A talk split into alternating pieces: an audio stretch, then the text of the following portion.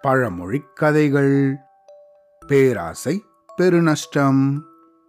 சேலத்துக்கு பக்கத்துல ஏற்காடுன்னு ஒரு ஊர் இருக்கு. அது ஒரு மலைப்பிரதேசம். பல வருஷத்துக்கு முன்னாடி அங்க ராமையா சோமையா அப்படின்னு ரெண்டு நண்பர்கள் இருந்தாங்க. இவங்கள ராமையாங்கிறவன் ரொம்ப புத்திசாலி. ஆனா அவங்கிட்ட நல்லெண்ணம் கொஞ்சம் கூட கிடையாது. சோமையாவோ ரொம்ப நல்லவன். யார் எது சொன்னாலும் சீக்கிரமாவே அதை நம்பிடுவான். இந்த ரெண்டு பேருக்கும் பொதுவா ஒரு கம்பளி போர்வை ஒரு மாடு கொஞ்சம் நிலம் இருந்துட்டு வந்தது. ரெண்டு பேரும் அதை பகிர்ந்து ரொம்ப வருஷமா ஒன்னா வாழ்ந்துட்டு வந்தாங்க.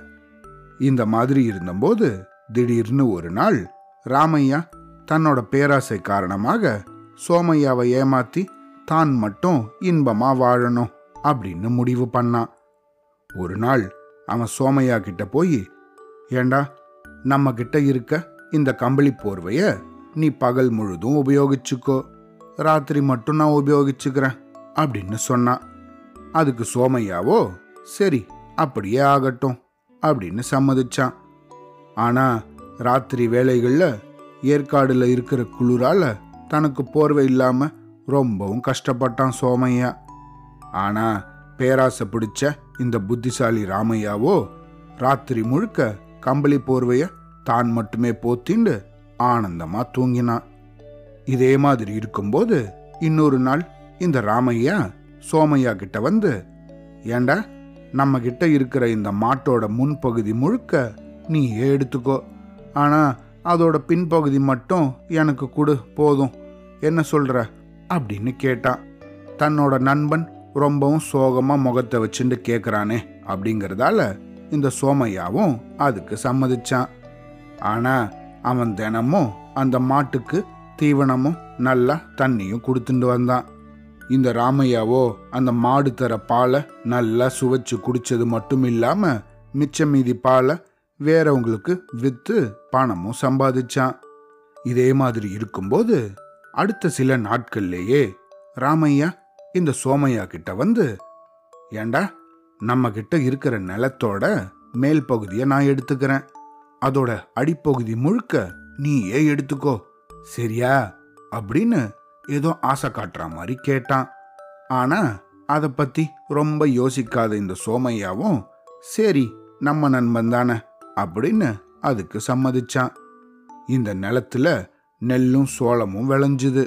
ஒப்பந்தப்படி நிலத்தோட மேல் பகுதியில் விளைஞ்ச இந்த சோளத்தையும் நெல்லையும் புத்திசாலியான இந்த ராமையாவே அறுவடை செஞ்சுட்டான். ஆனா ஏமாளியான சோமையாவுக்கு ஒண்ணுமே கிடைக்கல. இப்படியே எல்லாத்தையும் அவன் இழந்ததால சாப்பாடே இல்லாம பட்டினியால வாடினான். ஒரு நாள் ஊர்ல இருந்த ஒரு நல்ல மனிதர்கிட்ட தனக்கு ஏதாவது சாப்பாடு தரும்படி கேட்டான். அதுக்கு அந்த நபரோ அடடா சோமையா நீ என்ன இந்த நிலைமைக்கு வந்துட்ட? அப்படின்னு கேட்டாரு. அதுக்கு இவனோ நடந்த எல்லா விஷயங்களையும் ஒன்ன விடாம அவர்கிட்ட சொன்னான். அதை கேட்டு சிரிச்ச அவரோ அட சோமையா இதுதான் விஷயமா?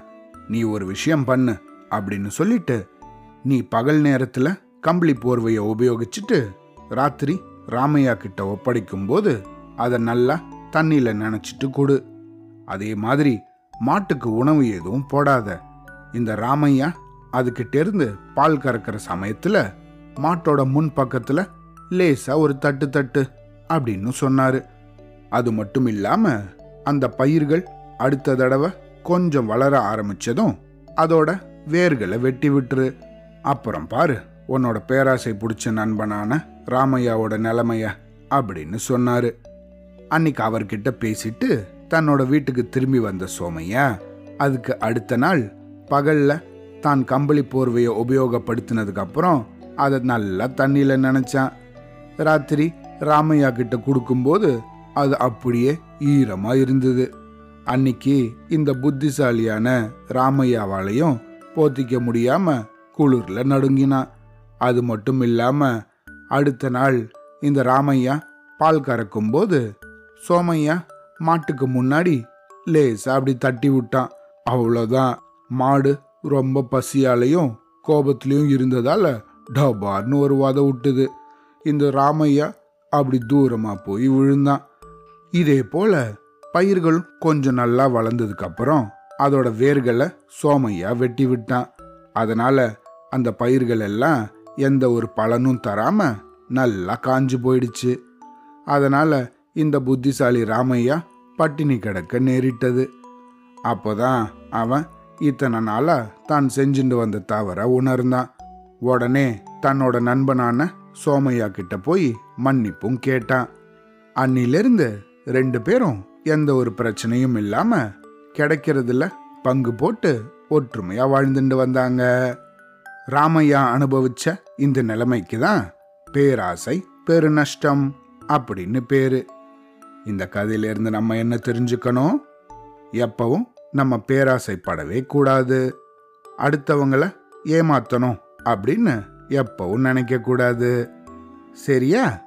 அவ்வளோதான்